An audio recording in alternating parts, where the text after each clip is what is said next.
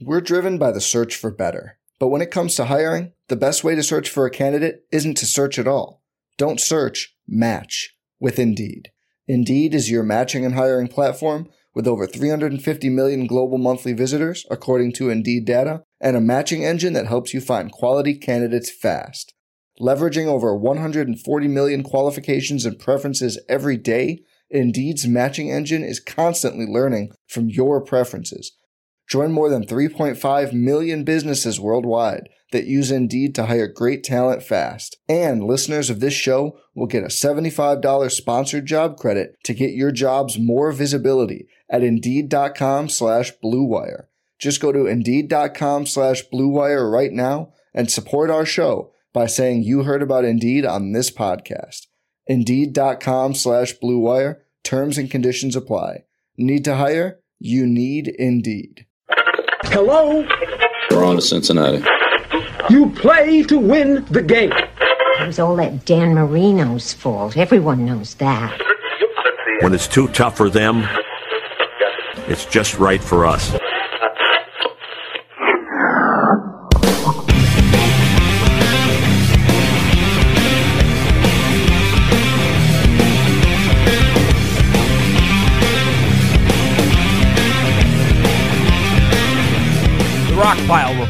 AFC East Roundup, hosted by Bill's season ticket holder, Drew Gear, a part of the Blue Wire Podcast Network. It was a Sunday of tears yesterday for me.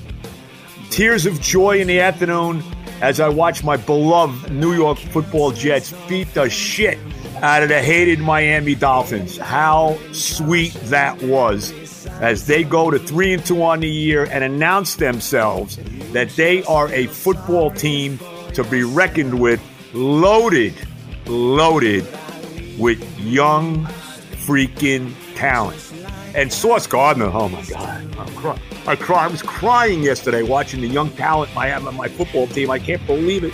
Sauce Gardner coming off the edge after Braden Mann pins the Dolphins down on the first series of the game on about the two yard line.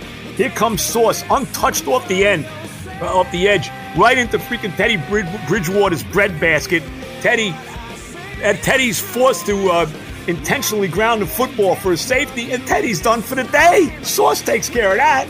And in comes Skylar Thompson, and I was a little worried about it at the time. I mean, I, you know, because I, I, that bothers me when the dynamic changes a little bit with a backup quarterback you never saw before. And he had his moments, and the Dolphins had their moments, but this was not. This was the Jets' day. Look at all the young talent we have. Oh my God. Welcome, everybody, to another edition of the AFC East Roundup podcast. I'm your host, Bill, season ticket holder Drew Gear. That's my producer, Chris Kruger. And that is our old friend, Joe Benigno. Ah, Joe Benigno. Look Dude's got a podcast now. What? Yeah. Well, he doesn't work at the fan anymore, so he's got a podcast. Oh, the pain podcast. I had to, you know, Jets are going to be up, you know, winning two games in a row. He said he cried literally tears of joy over that victory, and because of how well Sauce Gardner is. I love the fact that Joe ben- he, he used to be our go-to for hot takery on the New York Jets. It I'm glad to see that he's finally back up and running because Chris, he is one of the best in terms of like daytime radio bloviators. Yeah, well, he's got the accent. It's the accent. It's yeah. You say it sells the authenticity. Mm-hmm. I'll tell you what doesn't sound authentically New York Jets: the fact that they are winners of two in a row, second place in the AFC East. This is wild. We went from a week of nail biters to a week of blowout victories. I can already tell through five weeks, this division here in 2022 is going to be a lot of fun to watch from one week to the next. And with that, the Buffalo Bills are back on top. And as always, we start at the bottom. To talk to us about what life is like at the bottom of the totem pole, Christian Simonelli, Patriots fan extraordinaire.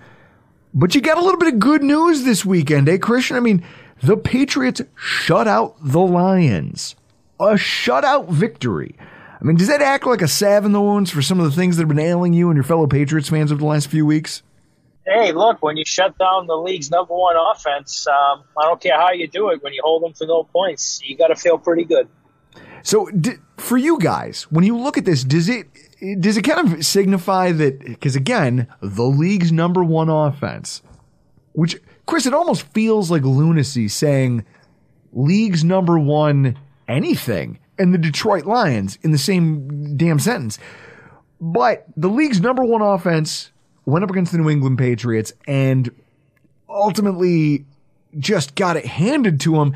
Does this signify that even though you guys have had your problems over the last few weeks, your defense has shown its warts, Bill Belichick still has the it factor as a defensive game planner? Um, yeah, he certainly does against Jared Goff. That's for sure. Um, he gets, he really gets in that kid's head. Uh, you know, just going all the way back to even like his rookie year with the Rams when they played here, they absolutely destroyed them, and then obviously the Super Bowl. But um, yeah, I mean, Bill can still drop a game plan. I, I, I, my problem has never really been with Bill the coach. Like my problem has been with Bill the evaluator, Bill the drafter, Bill the oh, we'll just put Matty P in as offensive coordinator slash O line. That's been my problem with Bill, but nobody's better with the X's and O's than Bill. Um, you know, we all know that. I just questions his moves sometimes, uh, you know, with personal. Does it also underscore that maybe the state of the Patriots covered coverage units might not be as terrible as previously thought? Well, um, you know, yeah. I mean, you know, for the second straight game, rookie Jack Jones had an interception. I think that at least on on defense, you have to account and you have to game plan for Matt Judon. Not really much else, but you got a game plan for that guy because he's been an absolute beast. Um, he's been the best de- player on defense for this team. Um, Christian Barmore has been pretty quiet, but he's also drawing a lot of double teams. I think teams looked at the film last year and they were like, okay, this guy isn't going to beat us. So, um, you know, I think those are the two most impactful players. And, you know, obviously I'd love to have a corner with confidence and Jack Jones certainly doesn't, doesn't like confidence. That's for sure. No, not at all. And one of the most impressive things before we move on from the defense is just this, when you look at the way that you guys broke them down, because it wasn't like it was, Hey, they sucked and couldn't move the football you look at their first offensive possessions, they actually won the time of possession battle in the first half against you guys. But, you know, seven mm-hmm. play, three and a half minutes, almost four minute drive, nets them 20 yards and they turn it over on downs. Then they go six play, you know, 57 yard drive, six plays, three minutes a clock. That's, you get an interception. Then all of a sudden you go seven yard, seven plays to get eight yards and a punt but you burn four minutes a clock. And it's like they did everything that their offense has been doing. They ran a ton of plays. Like when I look at this, seven, seven, that's 14, that's 30, 14, 20, 28. So in the first half alone, their offense got a chance to run 33 plays, 34, 35. And the reality is, is that the last three netted less than 10 yards a punt, a fumble, and a punt, an interception, turnover on downs. Whatever you guys did, they got to go, like, they had opportunities to make plays. And yet, Bill Belichick really seems to have a handle on, to your point, whatever Jared Goff is doing. I think that in and of itself is impressive because when you think about how some of like your own drives, you know, if you're talking about the number one offense in football having to take a seven play, six play, seven play, eight play drive, and getting nothing but turnover after turnover after turnover out of it. And then you look at the Patriots on offense and you go, we had six plays and we got a field goal out of it. We had an 11 play, 83 yard drive. We got a field goal. We threw a pick, but then six plays, nine yeah. plays, field goal after field goal. It's like, listen, we're not dominating you in terms of finding the end zone, but we're also not making the glaring mistakes that you guys are. Like that says something for you guys as not, not only as a defense, but also in terms of maybe your offense isn't as lost at sea as we all thought, at least by and large, when you compare it to 32 other football teams. Now, if we're going to talk about the offense, the legend of Bailey Zappe. are, are, we doing this? Are we doing this thing? Uh, for a couple of weeks, I guess. Why not? Uh, it's I'm kind of having fun with it myself. Like it is pretty funny. Um, I can tell you locally that all the callers to Sports Talk Radio want the kid in there. They believe that the offense is far superior with him running it than it was with Mac. Um, people are just infatuated with the new thing. They really are. Um, the kid hasn't thrown up on himself. He did fumble against Green Bay. The pick that he threw was actually a real. The result was just a poor handling of the ball by Agholor. Um, surprise there. So um, yeah, he's the new flavor of the flavor of the week. So why not? Well, here's what I find the the best about it. Bill Belichick starts this, fu- and me, Chris, you know how uh, we talk about John Tortorella in hockey? Yeah. About how he really is a great coach because he knows how to kind of tweak the media in a way that, hey, I'm going to create a story so that you guys are paying attention to the thing I said, and not my guys. Or you're paying attention to this narrative that I've allowed you to kind of create so that you're not, it takes some of the pressure off some of my other players. So when the local reporters asked Bill Belichick about, hey, you know, is the job Mac Jones is when he comes back and he refuses to commit to anything? Mm-hmm. Like some of the, is that annoyance in your opinion with the question itself? Like, because we know he's a salty dog. is he just annoyed with the question, or is, is that a sign that he might actually be mulling it over? That maybe this Bailey Zappe kid can move this offense to a degree that we haven't seen yet. I think I think he likes having fun with the media. Like when you see the questions that the when people ask him that question, he like smirks and is like, "We'll see," or you know, somebody asked him today about you know what are the similarities between Mac and Bailey, and he was like, "Ah, they're both right-handed," and then he smirked. Like he's having fun with it. Um, you know, people people are that have been calling and, and writing into like the shows and stuff that I listen to are like, "Oh, you know, you know, Bill likes him." because he smiles, you know, when he's asked about him. Yeah, he does like him. He drafted him. Yeah, he does like the player. Yeah, that's right. Or else he wouldn't have drafted him in the fourth round. So you know, people like like get a little too like crazy with it, but I just think Bill's having fun.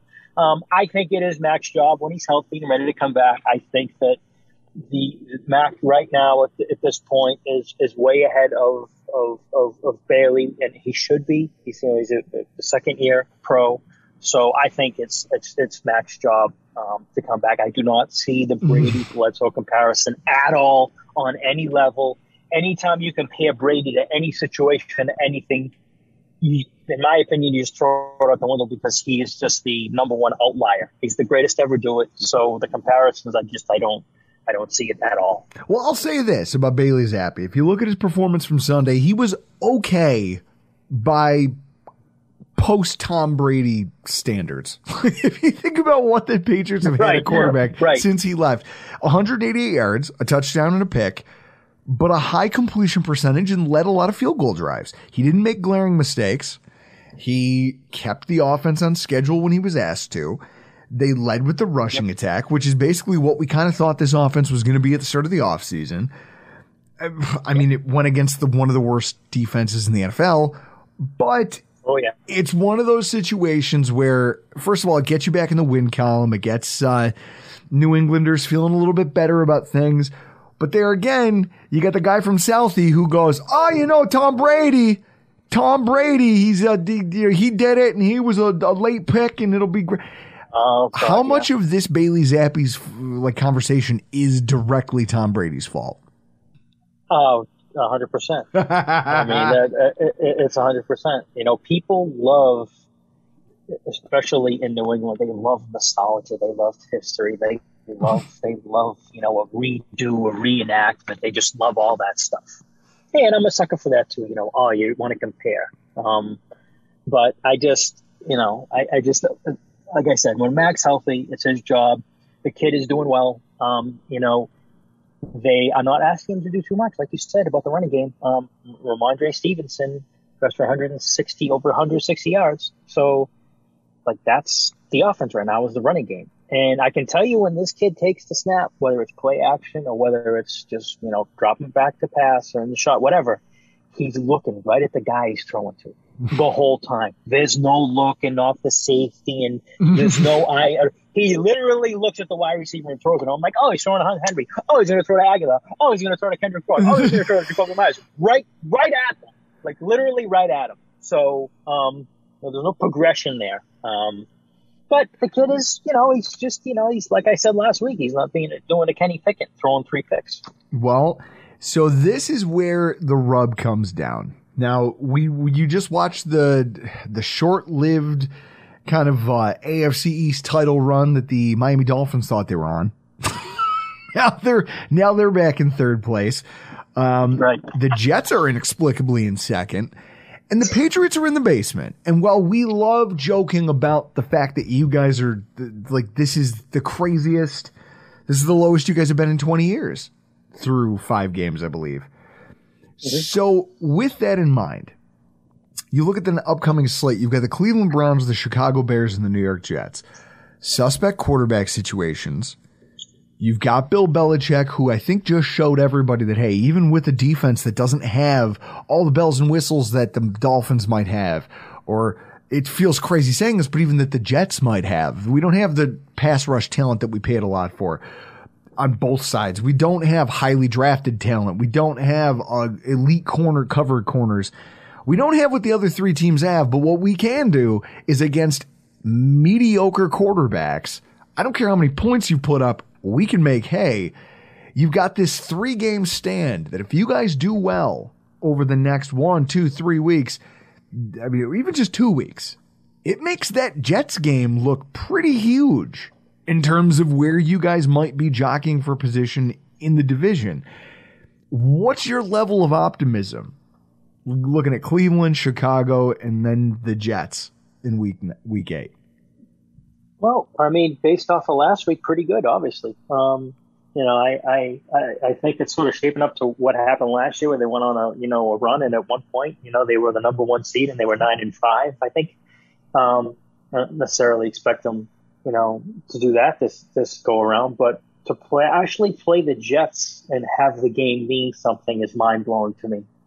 I can literally tell you that the game against the Jets hasn't meant anything since the Rex Ryan era and that's going like you know 2009 2010 so um, you know we talked about it in the summer about how much the vision you know has gotten better and the talent's better obviously. Um, you know i feel pretty good again based off of last week and the week before. Um, the offense actually is looks capable. The offensive line in particular has been been been dominating. I mean trent brown is literally mowing people down and then like flexing standing over them flexing. So like there you go. feeling. There you go. And the uh, I think it was David Andrews. Oh no, Michael Wen who said, you know, hey, this game Sunday was, you know, this is an offensive lineman's dream. You know, we're dreaming having games like this. So, but I will say they do have games like Sunday a couple of times a year. Like last year, it was Jacksonville when the coaching really sucks. And another interesting thing at Bill's press conference last year, last week, not once did he mention the coaching staff being good.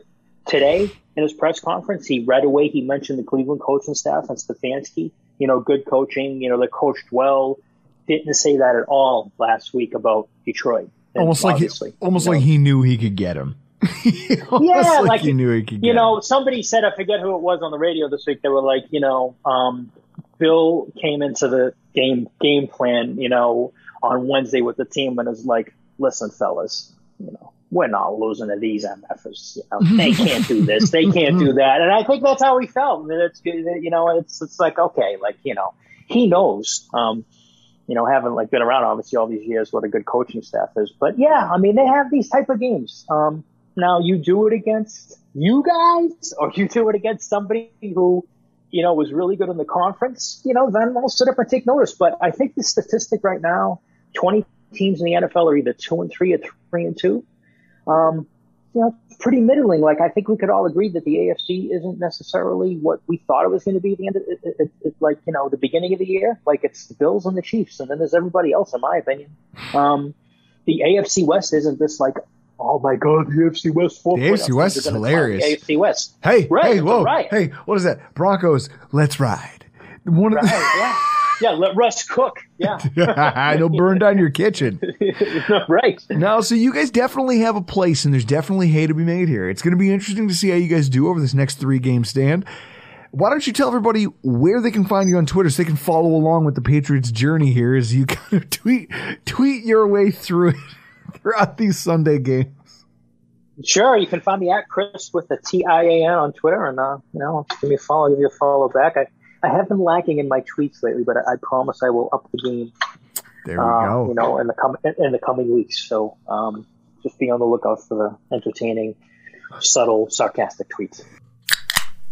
And so that brings us to third place in the AFC East, a surprising third, the Miami Dolphins, who lost to the Jets 40 to 17. Elf Artiaga on the line with us right now. So I've heard a lot of things. I've heard a lot of great conspiracy theories, Elf. I mean, there, there's the fake moon landing, uh, 9-11 being an inside job, uh, J- John F. Kennedy being assassinated by the CIA, and now Teddy Bridgewater being removed from a football game by the NFL and some overzealous officiants. Elf, are we being crazy? Or do you think that some of this has some merit? Uh, not only does it have merit, this is not really a conspiracy when it's just one guy, right?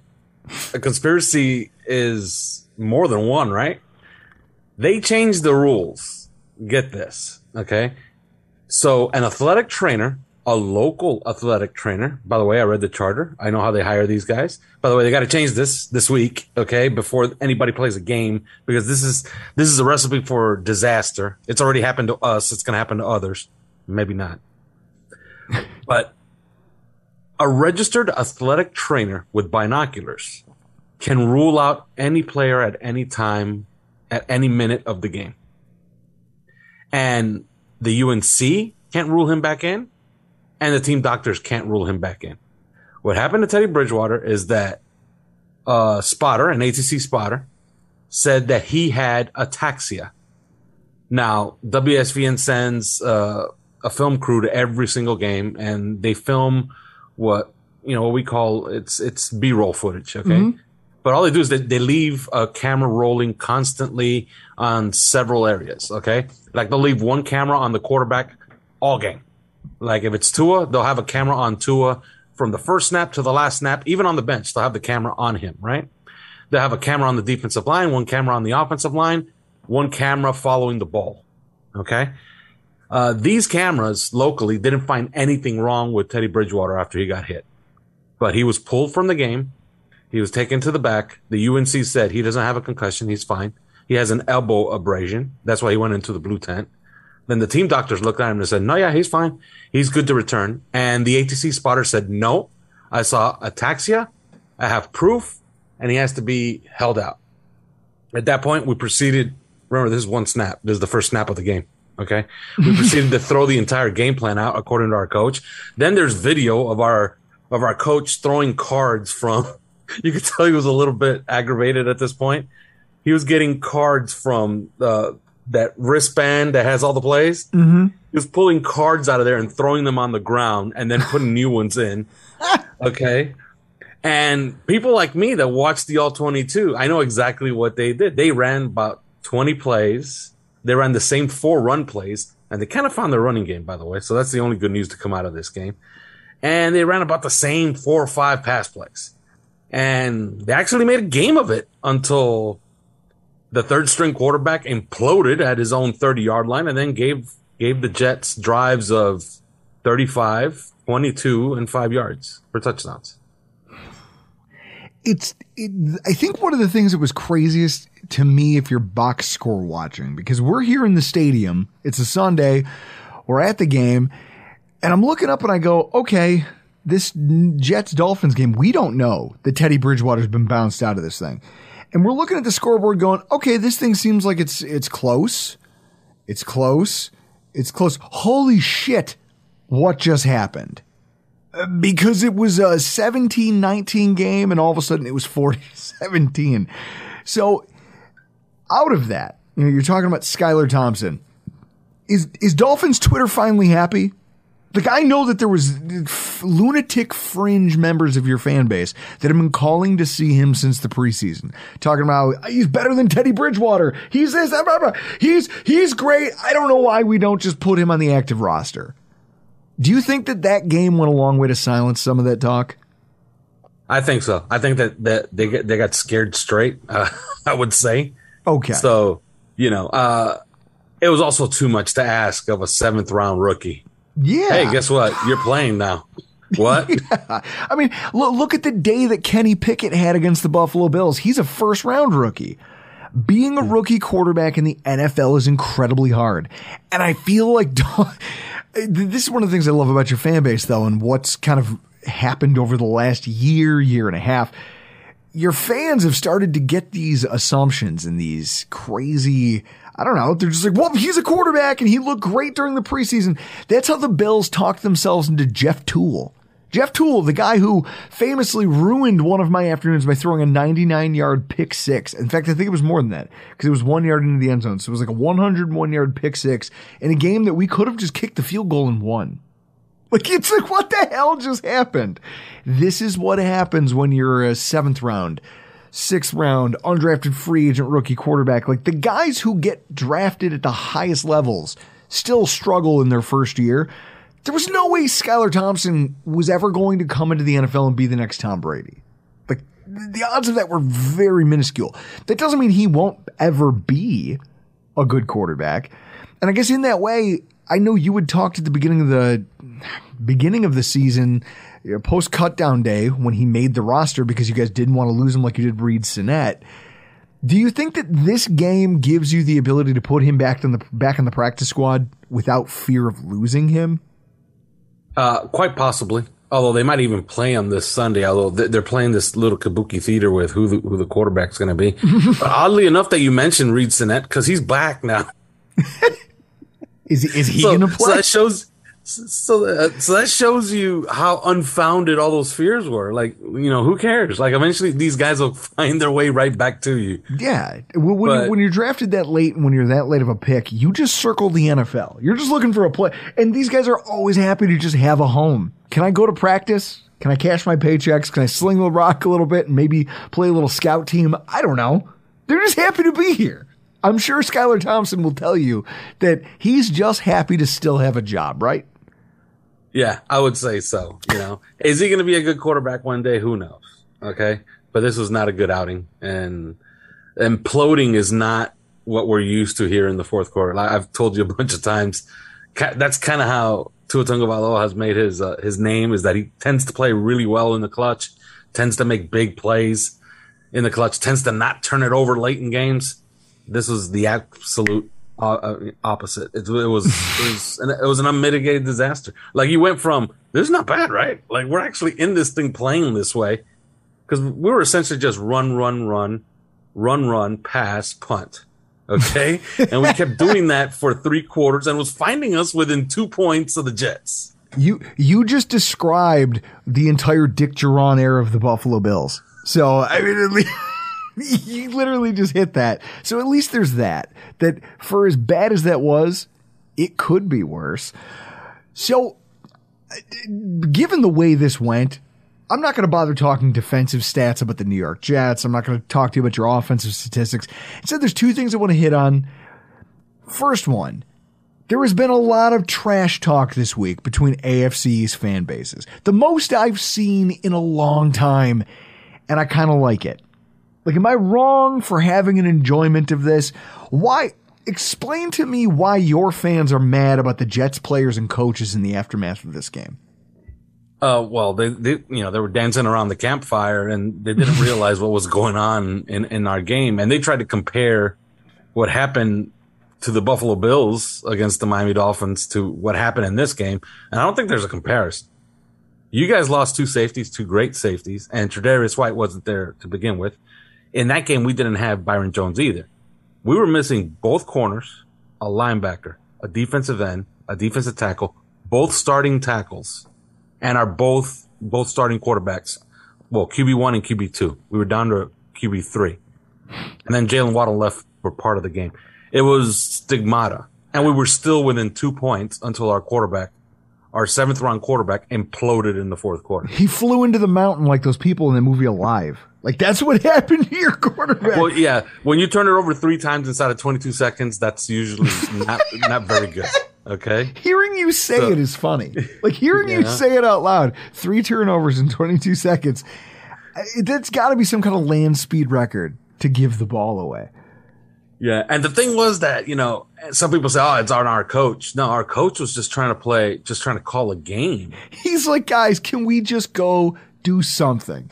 Do something. Don't fuck it up. And then Skylar Thompson trots out there, and you go, all right. You know, and what's and All what's right. odd is that you know when the score was 1917, it's second down and 11, I believe, and Skylar Thompson throws an absolute dime to the other rookie tight end Tanner Conner, and he just drops it.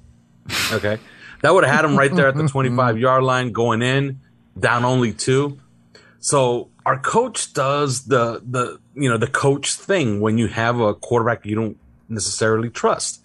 He called a wide receiver screen to Jaylen Waddle. Waddle gets five yards. We line up for a 54 yard field goal. And Jason Sanders, as he is prone to do lately, missed it badly. And then all hell broke loose. so when he gets back on the field, the coach is thinking, you know what? Maybe I have to press it a little bit here. Like gonna have to move the ball down the field by throwing it. And then of course, here came the turnovers. And couldn't recover from that. So, in terms of this game, and then also when you look ahead, injuries. I mean, when I when I look at it here on ESPN, injuries are very much starting to deplete the Miami Dolphins roster, and you you see the cliff you guys fell off of in that th- fourth quarter against the Jets, where you give up twenty one points. But obviously, you're talking about Xavier Howard's now hurt. You didn't have Byron Jones. You're talking about now your safeties are starting to like depth safeties are starting to collect injuries. Cater Kohu is now questionable. Zach Sieler is now questionable. It's this war of attrition is starting to highlight the fact that your team, it's one of the things we talked about in the offseason. One of the biggest things was that was going to hurt the Miami Dolphins here in 2022 was if the fact that they, because they built a talented roster, they just haven't had time to establish the depth yet. Grier hasn't, you know, he, he made a lot of moves this offseason to go and get stars, to at least raise the talent floor. But you haven't built the depth behind it, and that depth is already getting exposed. Are you worried that this kind of trickle down effect on the roster could linger and also hamper your guys' ability to win more games in the future? Because I'm, I'm looking ahead just at this next week, this game against the uh, Vikings that you guys are about to go into. Are these injuries starting to become a concern amongst you guys in the content creation community for Miami and also as the fan base? Uh, I wouldn't say no. I wouldn't say yes either. Uh, it's it's like half and half. I would say it's because they are getting some good news here early in the week. Uh, most of their injury issues began in that Buffalo Bills game. Uh, in the second half of that Bills game, they took a lot of injuries and they came out of that game. Before that game, they were relatively healthy, just missing a guy here, a guy there, a guy on the offensive line. After that game is when that, that injury list ballooned to a third of the roster. Oh, oh, hang on a second. I just I, I hate to interject, but you're talking about injuries after the Buffalo Bills game in Miami. Let me get out the smallest the smallest violin in the entire world and play you the saddest song ever written. Al. but it was after that game and going into the Bengals game where they were completely depleted. And then they went on to the Jets with the depleted roster. And for three quarters and six minutes and 35 seconds, they were fine. They were within two points. And then all hell broke loose at the end. They're getting some good news this week. Uh, Terron Armstead was slated to be in New York for that, uh, for, uh, to meet a specialist about his toe. Turns out he's okay and he will practice later on this week for the first time this year. Okay. because he Wh- hates practice. yeah, because he doesn't practice. Although that's that's one thing. I our coach, our coach, very early in the season said, uh, "I have a, a, a no practice, no play policy on my team." And they asked him about it. Well, Terron Armstead never practices, and he goes, "He's different." He's different. That guy, yeah, he doesn't. You know, and that's one thing about Terron Armstead. I've never seen him practice, but damn it, man, when he plays, that guy can play football, He's man. good. I mean, we watched the job he did against Von Miller. So you guys are going up against the Minnesota Vikings. But then beyond that, you've got the Pittsburgh Steelers, the Detroit Lions, the Chicago Bears. So right now you're sitting at third in the AFC East. But you have a very winnable slate of games in front of you, and as your team gets healthier, the optimism has to be pretty high still in Miami, right? Yeah, and it's because of all the news that they got today. Like Terron Armstead will play. Xavier Howard will play this week. He's he practiced today for the first time in about two weeks. And he says that he's feeling better and he expects to start and play on Sunday.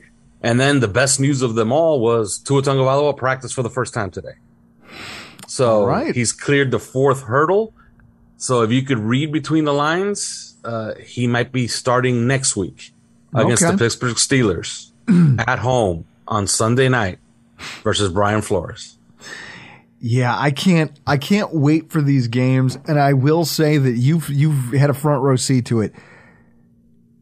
Trash talking Dolphins fans has never been more fun than it has been this season because both of our teams are finally relevant. It's it's great. I hope to get a lot more of it in before the season's over. Why don't you tell everybody who's listening where they can find you on uh, Twitter, where they can follow your podcast, and what you guys have coming up this week ahead of the Vikings game? Well, you know, if you follow me on Twitter, you're noticing that Dolphin fans are imploding all around me. But if you want to watch and read our or listen to our work, you could go to three yards per carry. That's the number three yards per carry on Twitter. And of course, you can get our podcast anywhere you get your podcast Spotify, iTunes, Google Podcasts, anywhere. We're driven by the search for better. But when it comes to hiring, the best way to search for a candidate isn't to search at all. Don't search, match with Indeed. Indeed is your matching and hiring platform with over 350 million global monthly visitors, according to Indeed data, and a matching engine that helps you find quality candidates fast. Leveraging over 140 million qualifications and preferences every day, Indeed's matching engine is constantly learning from your preferences. Join more than 3.5 million businesses worldwide that use Indeed to hire great talent fast. And listeners of this show will get a $75 sponsored job credit to get your jobs more visibility at Indeed.com slash BlueWire. Just go to Indeed.com slash BlueWire right now and support our show by saying you heard about Indeed on this podcast. Indeed.com slash BlueWire. Terms and conditions apply. Need to hire? You need Indeed.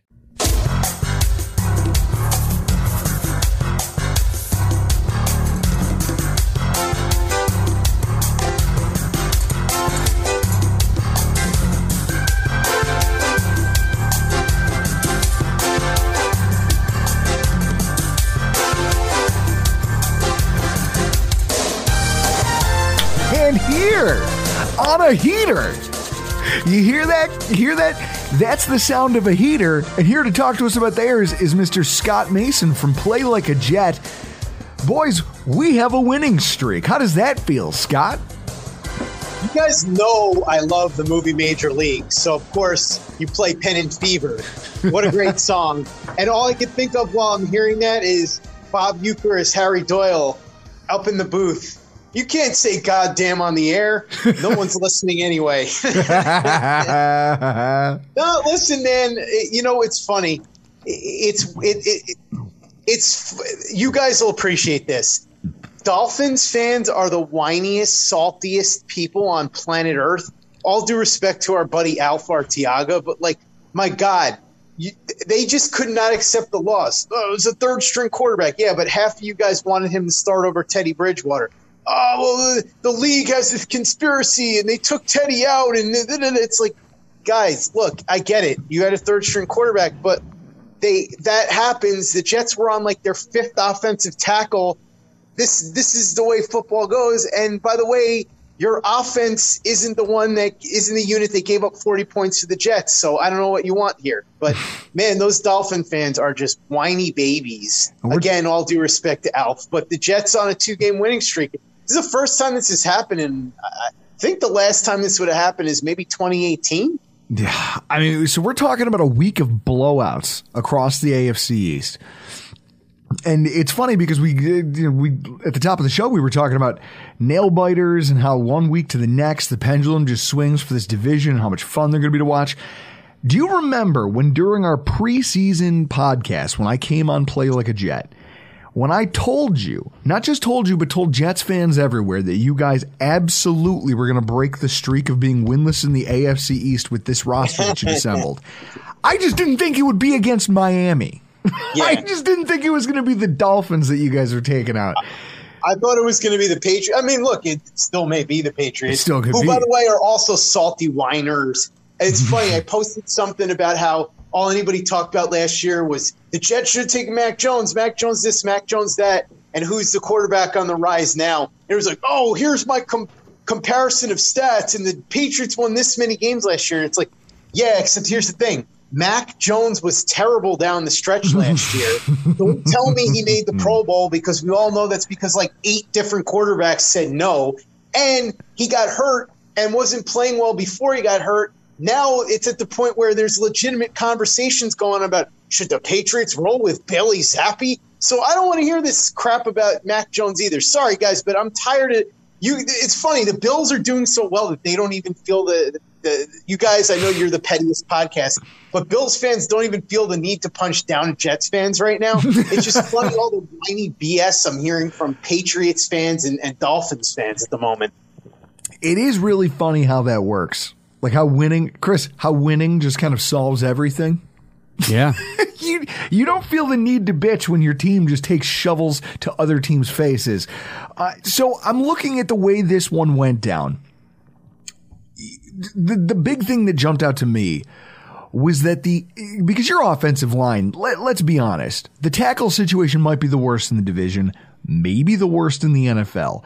I don't know a team that has worse luck on that front than you guys this year, maybe ever. It's like, hey, we have a, a top ten draft pick at left tackle. Ah, he's fucked. Uh, it's uh, it's fine. We signed Duane Brown. Ah, shit, he's fucked. All right, well, we'll put in a backup who's young and he's a rookie and he's gonna look. Oh no, we suck again. It's you guys are literally a couple steps away from signing Chris and I to come be your bookend offensive tackles. And yet somehow the investments, you know, first of all, Alijah Vera-Tucker is an amazing offensive lineman. The fact that he's been able to play this many positions for you guys and between all last year's dysfunction and just this stuff going on, he's no matter where you put him on the offensive line, he's impressive.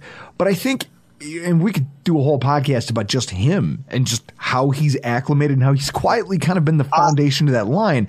But the bigger thing for me is that even with a subpar offensive line, by comparison to some of the league's contenders, the investments that your team made in its ground game in the form of Michael Carter a year ago and then Breece Hall in the second round this year, this was the game where you finally got to see that pay dividends.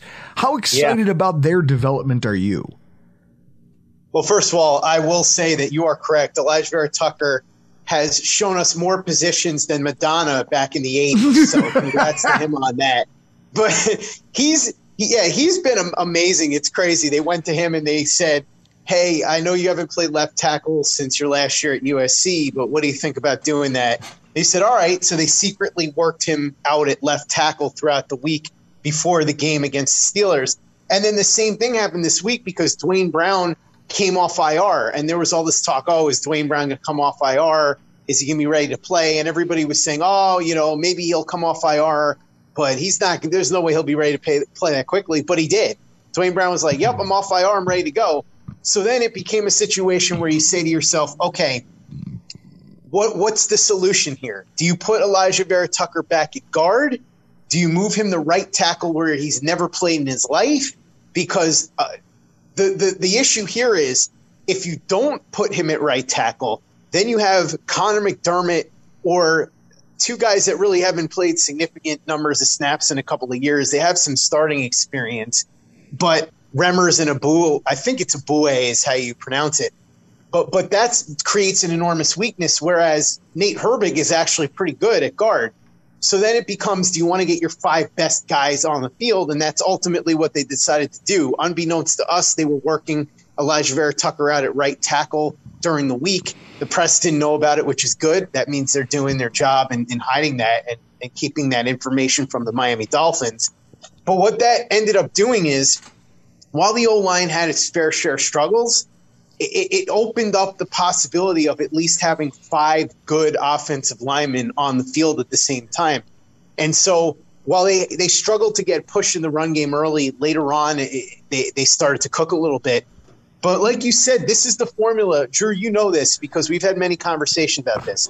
A lot of Jets fans didn't like it when I said this, but before the offseason started, I was screaming for a major investment at running back in the draft. I wanted either Breece Hall, Isaiah Spiller, or Kenneth Walker, somebody that could take the ball 20 times a game, which is, by the way, what Breece Hall did in this game. I believe he had 20 rushes and two catches out of the bat. One of them was that wheel route that he took all the way down to the goal line. 18 rushes, two targets. Two, his two targets, okay?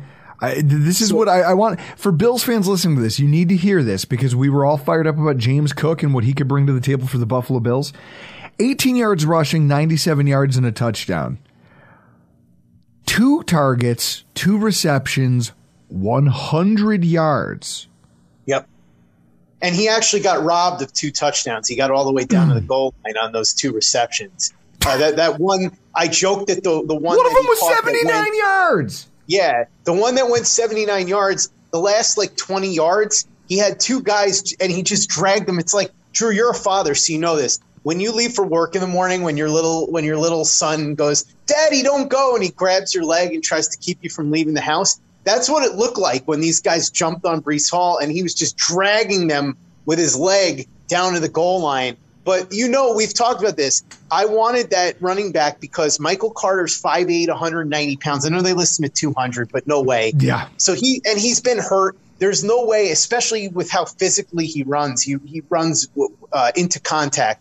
He's not going to hold up if you give him the ball 20 times a game. So you needed a guy that could be that type of player. You follow that 49ers formula that LaFleur and Saleh were familiar with, where you you run the ball and you get you get yourself a, a real bell cow to do it. The Niners haven't really done it that way. They've done sort of committee stuff. But you have a guy that can touch the ball 20 times a game. What does that do for Zach Wilson? Here's what it does. It makes it that he's in a situation where he doesn't have to play hero ball. He can make smart decisions. He can make economical throws. And don't get me wrong, there were some really good throws in this game. The, the first throw of the fourth quarter, 21 yard first down pass to Corey Davis, really sharp throw.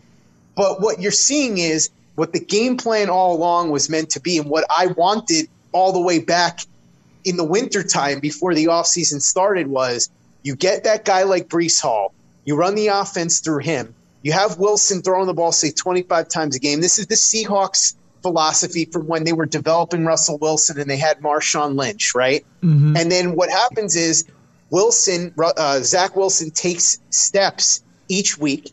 He doesn't have he he make he stays away from making mistakes. He makes the smart throws, and when he has to step up and make a play, he does. We saw that two weeks ago in the fourth quarter. He stepped up and had a phenomenal last two drives. So this is, as you said, this was the first chance we got the opportunity to see what this offense can be if it's working the way that they intended it to work when they drafted Breece Hall. So if the offensive line continues to, to improve in terms of gelling together with Duane, with Duane Brown back, with Alijah Vera-Tucker and Nate Herbig and Connor McGovern and uh, uh, the other guard, Laken Tomlinson, in there together, you've got five average to above average offensive linemen, depending on which guy you're, guys you're talking about. If they can keep running the ball and getting Breece Hall open uh, on wheel routes and things like that, if Michael Carter can provide that change of pace, and if Zach Wilson can do what I'm talking about, which is play the role of Russell Wilson circa 2012, 2013, move the chains, be economical, make the plays when you have to make them, make smart throws, avoid the mistakes. This is what they set him up to do. And we both know that if you want to develop a quarterback, that's the best way. Look, there's always going to be the occasional exception. There are going to be guys like Justin Herbert who just come right out of the gate and are awesome. But when you talk about a guy like Zach Wilson, the idea is to watch his play get better and better each week. And if you can do it this way, this is to me by far the best and most effective way to do it. So I'm curious to see how this keeps going. Obviously, they're playing against a Green Bay team with a really bad defense. So maybe they are able to give us part two on Sunday. At least that's the hope. So I want to talk to you right now before we let you go. We've been doing this podcast now for two years, and I would be remiss if I didn't capture the moment a little bit. This is the first time I, I, I want this to resonate with everybody listening. I'm going to take a deep breath and say it again. This is the first time since the start of this podcast that the New York Jets have not been in the basement Uh-huh. of the AFC East. Now, that calls for a celebratory Montucky. I got to crack a fresh one for you. Does it feel good to no longer be the the the, the, soup can, the the tomato can, the uh, what do you get, the jobber of the AFC East Roundup podcast? Here, here's what I'll say. Obviously, there's still 12 games to go in the season, so we'll, we'll, we'll see what happens as this goes along. But I think Dan Hanzus from the Around the NFL podcast actually said it well. How good are the Jets? I don't know. How good are they going to be over the next year or two? We'll see. But what we do know is that they don't suck and they're not boring. And I'll take it right now. So it's good for them to finally be out of the cellar. I, I joke that if the Bills lost to the Steelers and the Jets had beaten the Dolphins, the Jets would actually be in first place. Uh, um, uh, we, we saw pretty quickly that the Steelers were never going to have a chance to beat the Bills. But it, it's really interesting to have three teams that, that seem like they could be a lot of fun over the next couple of years. And then the Patriots, look, they're still they've still got Bill Belichick and they're still going to find ways to win some games. But it is kind of funny that you have to look at these rosters and look at the trajectory and say the Dolphins have a fun roster with some really nice players. The Bills are obviously the Bills. The Jets have a good young roster with some really potentially exciting young players. And then you look at the Patriots and you're like, eh, they might grind out some wins, I guess. So it's just a very different dynamic in the AFC East. Now, having said that, watch the Patriots find a way to like win the AFC East out of nowhere or something, like uh, Randy Orton with an RKO. But I, it's just a different feel because it's been, you know, it had been 20 years of the Patriots dominating the AFC East. And yeah, every now and again, the, the Jets would be a thorn in their side, or there was that one year that Tom Brady got hurt and the Dolphins snuck in and took the division, right? But the Patriots dominated all those years, right? Yeah. And so it, it's it's just really strange to have three teams in the division that look like they're on an upward traje- trajectory, and the one team that may not be is the team that had two decades of dominance. Hey, you know what I say? Good for them. They, That's good, right. good for them. Let them eat cake. Scott, why don't you tell us where all of your Green Bay Packers week content's going to be and where people can follow you on social media? sure. I'm at Play Like a Jet One on Twitter. You can download the podcast anywhere where you get podcasts. So Stitcher, Spotify, Google Play, Apple, all of that. Uh, you can watch our videos on our YouTube channel, youtube.com slash play like a jet. And if you haven't seen it yet, what Drew said about what Breece Hall did on Sunday against the Dolphins, you can't really do it justice with words. And the Thunder from Down Under, Luke Grant, did a phenomenal All 22 review of Breece Hall's game on Sunday against the Dolphins. So if you want to check that out, you can go to our YouTube channel again, youtube.com slash play like a jet.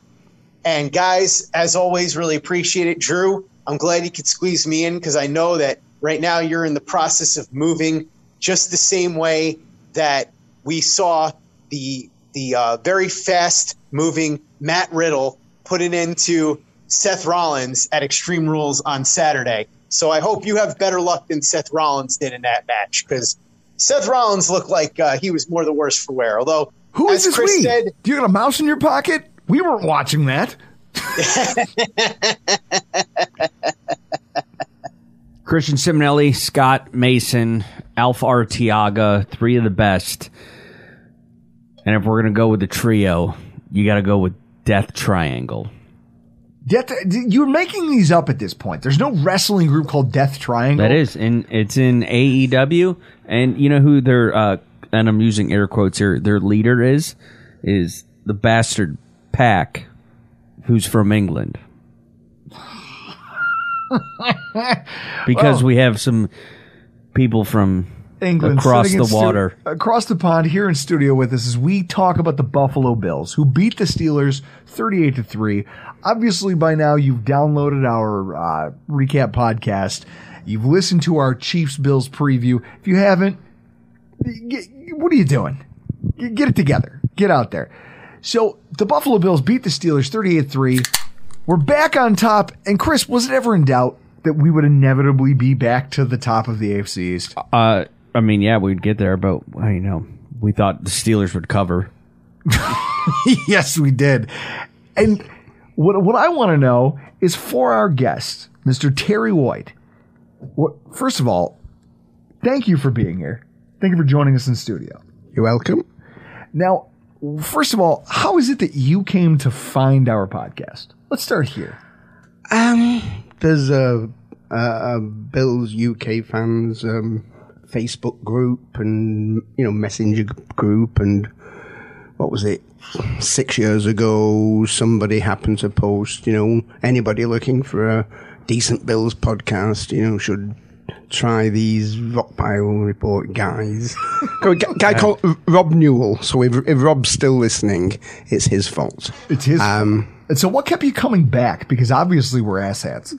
Well, no, the um, I mean the the the first one I listened to, what was it? It was a a, de- a decent win over Arizona back in the it's a bit the Carson Palmer, Bruce, Okay. Bruce Arians days. Okay. you know, so it was it was sort of a a, tw- a twenty point win, you know, and Mhm. uh, you know, so there was an, you know it, it was pretty cheerful and. Uh, you know, and and then of course in those days it would only have been the one a week. Yes, You know, that, that was back when we were unambitious and not getting paid for things. Yeah.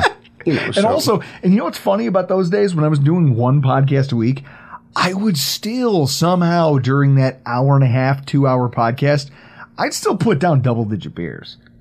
It's just now we're breaking it up amongst three shows. we're going to tear down the fourth wall for our listeners. We we polish them off. So now you're here in the United States with your son Oliver. You guys come over here for this Pittsburgh Steelers game. And first of all, I want to address this. You brought us this thing called Real Lancashire Eccles Lancashire. Lancashire. Lancashire. Okay, I don't want to botch it. Now, what I love is the the, the beers you brought us were phenomenal. I, I don't I don't want to undersell that. You brought us some great beers, and we drank them at about room temperature. And I never thought I'd have a beer that flavorful. That was also warm. Which now, what you two don't realize is I'm going through all this horse shit on my own, like moving my house. It's midnight, and I'm on my phone going down a rabbit hole of how does the UK brew beer? Because I need to know why it's so different. We brew it very well. See, that's it. Terry, like, if you could underscore for our listeners what the difference between the UK beer and the, the here, I'm not- now I'm- that you've had a bunch of American beers, I'm not so a, a great expert, but basically, um, better, uh, better quality ingredients. I mean, you know, we wouldn't let rice within a million miles of a brewery. oh my god, that's the reason I won't drink Bud Light. It- you know, exactly that. that and Blue Wire, if you're listening and you ever partner with Blue Light, uh, Bud Light, know that I'll never support it. Just know that. Um, I'll go and, down with the ship. and it's it's a, a as, as I understand it, it's a different brewing process. You know, um, top uh, top hopped as opposed to uh, bottom hopped, and um, you know the, the the malts are different. Certainly the uh, the hops are different. Goldings and Fuggles. I feel like you made those words up. No, no, no I, I, I know what you mean about Fuggles. No, Goldings and Fuggles are the two uh, primary uh, hops in uh, most British beers. Um, Well, I'll tell you, the, they were delicious, and I remember drinking them at, like I said, almost room temperature, and going, they have so much more flavor than I would ever expect a beer not ice cold to be. So you've already broadened my personal horizon. I remember when we gave you the beers and you asked, should we keep them in the cooler for an hour? So I said, no, just drink them. And you looked like I'd gone and punched your mother. You were shocked. yes. You were amazed by that. I just think, well, how do you drink them? And, you gave us one of them. And the ones I had were great, but you kept them at like subarctic Yes, you cool because here, if you if you try to drink a warm American beer, it's literally one flavor and it has a bitter finish. But I think that has to do with the hops and the way it's brewed. And so I've learned after having these conversations with you guys at the tailgate on Sunday, uh, just about this process. But you've ruined it because now I'm obsessed with the idea of finding the perfect, the perfect beer. And now as I open these, now, now I want how to Lancashire. Lancashire. Lancashire cakes. It says they're made with real butter. This looks like a prune in there. No, just currants. Just currants. Why aren't you throwing me one? Chris, come get one because if I throw it to you, it will literally crumble into a million pieces. It will. These things look. So, Are is these- this something you enjoy? Oh yeah. Oh yeah. all yeah. the time. Are these? Do these qualify as? Is this a scone, a biscuit? It's it's an Eccles cake. Try, stop tr- trying to compartmentalize. It's an Eccles cake. That doesn't mean anything to them. Cakes, biscuits, and cookies, guys. It literally Serious business. It's serious business involving the Ministry of Taxation. There's a whole lot going on there. But so you've it tastes like a Fig Newton, to be honest. I like it. Yeah, this is a high end fig. This is a much higher end Fig Newton. This is a high quality fig Newton.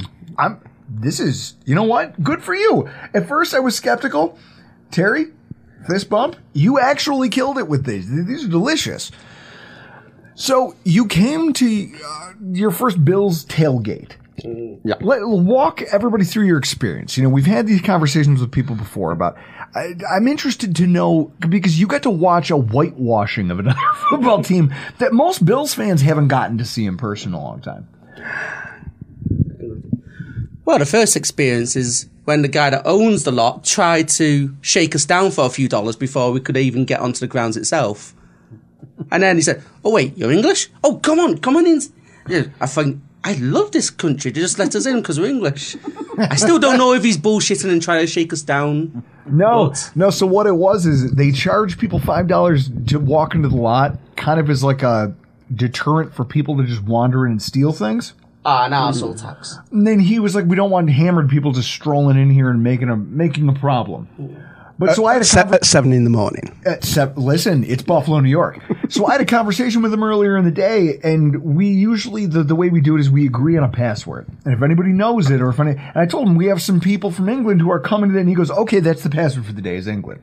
So when you guys wandered up and said that you were English, they were like, "Oh, these are the guys." Oh, so that was an actual thing then? That's an actual thing. Because I didn't ask you about that. So Terry, when when you showed up at our tailgate and then you saw what it turned into, Iman and the steaks and the food and whatever, it, was it everything you thought it would be? Um, and approximately thirty-seven percent more. Okay. Yeah, yeah, yeah. perhaps thirty-eight. Did, did you guys enjoy seeing the spread of like how many people are out there? Oh, well, well, yeah. I mean.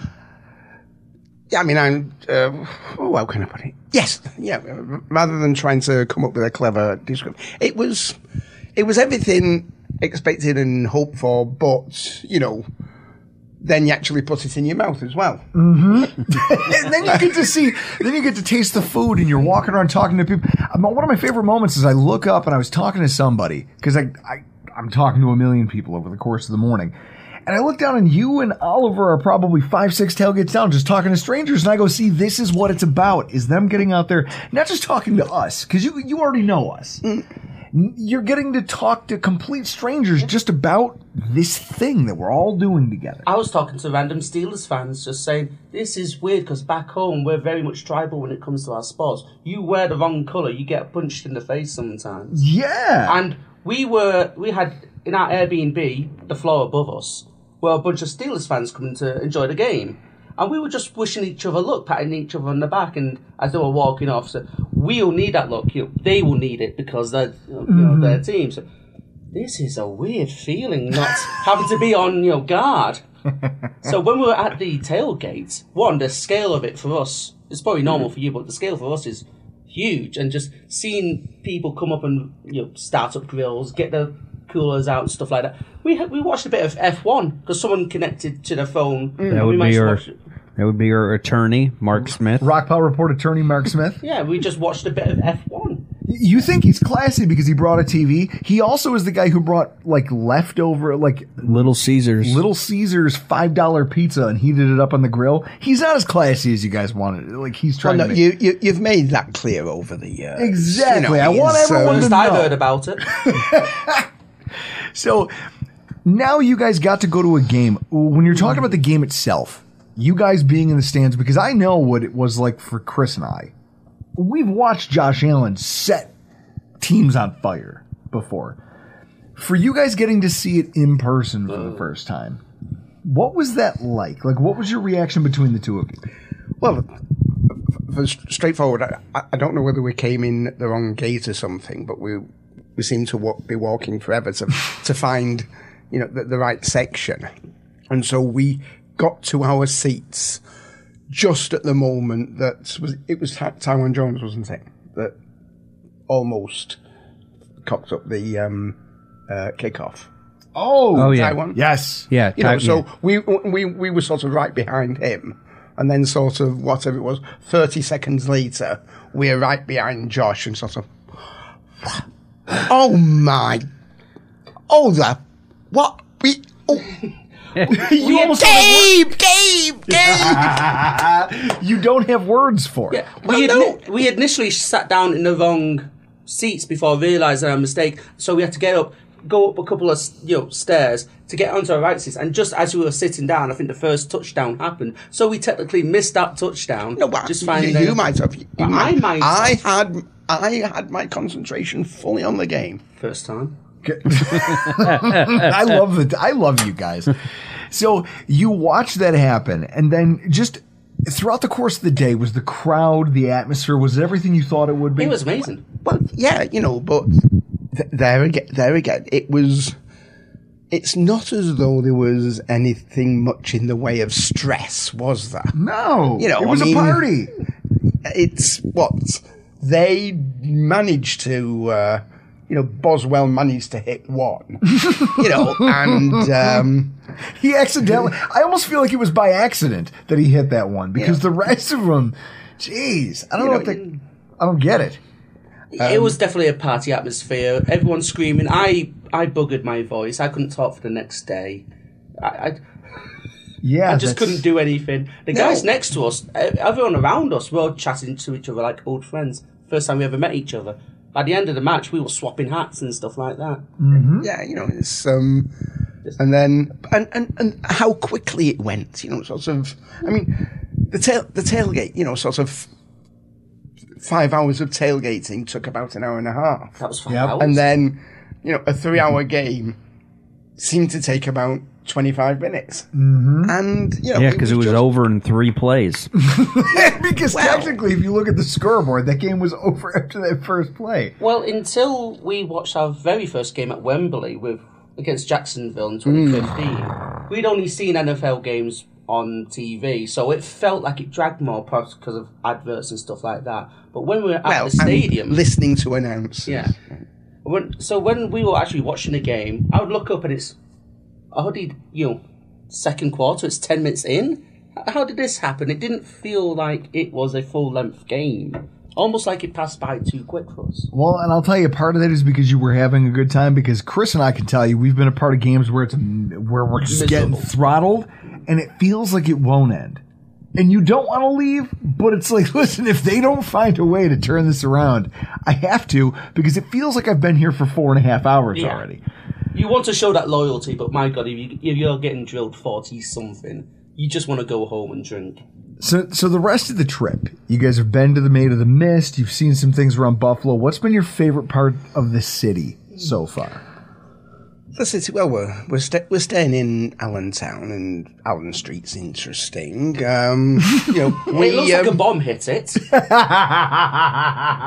dug up an entire section of A road. oh, oh, oh! Sorry. The, the yeah, the junction, the junction of Allen and, and Elmwood. What are they doing there? Oh, it, yeah, it's uh, they're do, still working on the construction. Hang on. Yeah, but what? What are they constructing? I think I think they're working the Allen, the side streets between Delaware and Elmwood, and I think they're like making it better to street park is what they're configuring. Oh, you need more cars. Yes. Yeah, that's what you need is more traffic down there. I mean, that, that, that that's something that uh, confused me. You know, we, we saw this thing. Um, you know, it said about the the buses being diverted or what have you. It, you know, effective. Um, what was it? Nine six twenty two. So I am. I'm immediately thinking, ah, 9th of June. So this has been going on for this has been going on for four months. You know what? The, how long? it- You know, and it was only a couple of days ago that I worked out that you know it was you know A month or so. well, it, was six nine. You, what you actually meant was six nine twenty two. See, I didn't correct him either because I was thinking the same thing. It's been four months. It must be a council job. People just sitting around doing nothing. Well, no, that is that is Yeah. every public work job. Yeah. Eh, and listen, if you're if you're doing a public jer- works job, listening to this podcast, I'm not trying to be offensive, but you know you lean on that shovel. Come on now, you they know what they you're have doing. to justify their budget out so they won't get it next year. So I- I haven't seen anybody pick up a shovel on, on, on, at that junction in the week we've been here. That's amazing. No, that's Buffalo, New York this time of year because basically what they're doing is they're getting ready for winter. And then winter will come and it'll wreck the street, and then they'll spend another month and a half fixing it again next summer. Job security. Job security. Yeah, but but also if you if you know that the um, the environment is going to bugger the infrastructure to to get technical. You think know, you would do it better, right? Instead of just doing the same thing over and over again? Well, I, I don't know what, what- whether whether they can or wh- or whether it would take ten times the money. Listen, you know, we but- come from a country where if it snows less than half a millimeter, we completely shut down. So we can't talk shit about you guys dealing with infrastructure with snow. Because we've seen some games where you play in a blizzard and we can barely see the players. So I threw a tailgate I personally, just by myself, set up a tailgate for 40 people. Is that In Colt that, Colts game? That 2017 Colts game where it was snowing so hard that Kelvin Benjamin was lined up a yard and a half off sides, and the referee on the sideline couldn't see it, so he didn't flag him. what causes you to that call was off a probably, game? That was probably the most positive thing Kelvin Benjamin ever did during his time with whoa, the whoa, Bills. whoa, whoa, whoa, whoa! He made the Popeyes fried chicken locations around here a lot of money.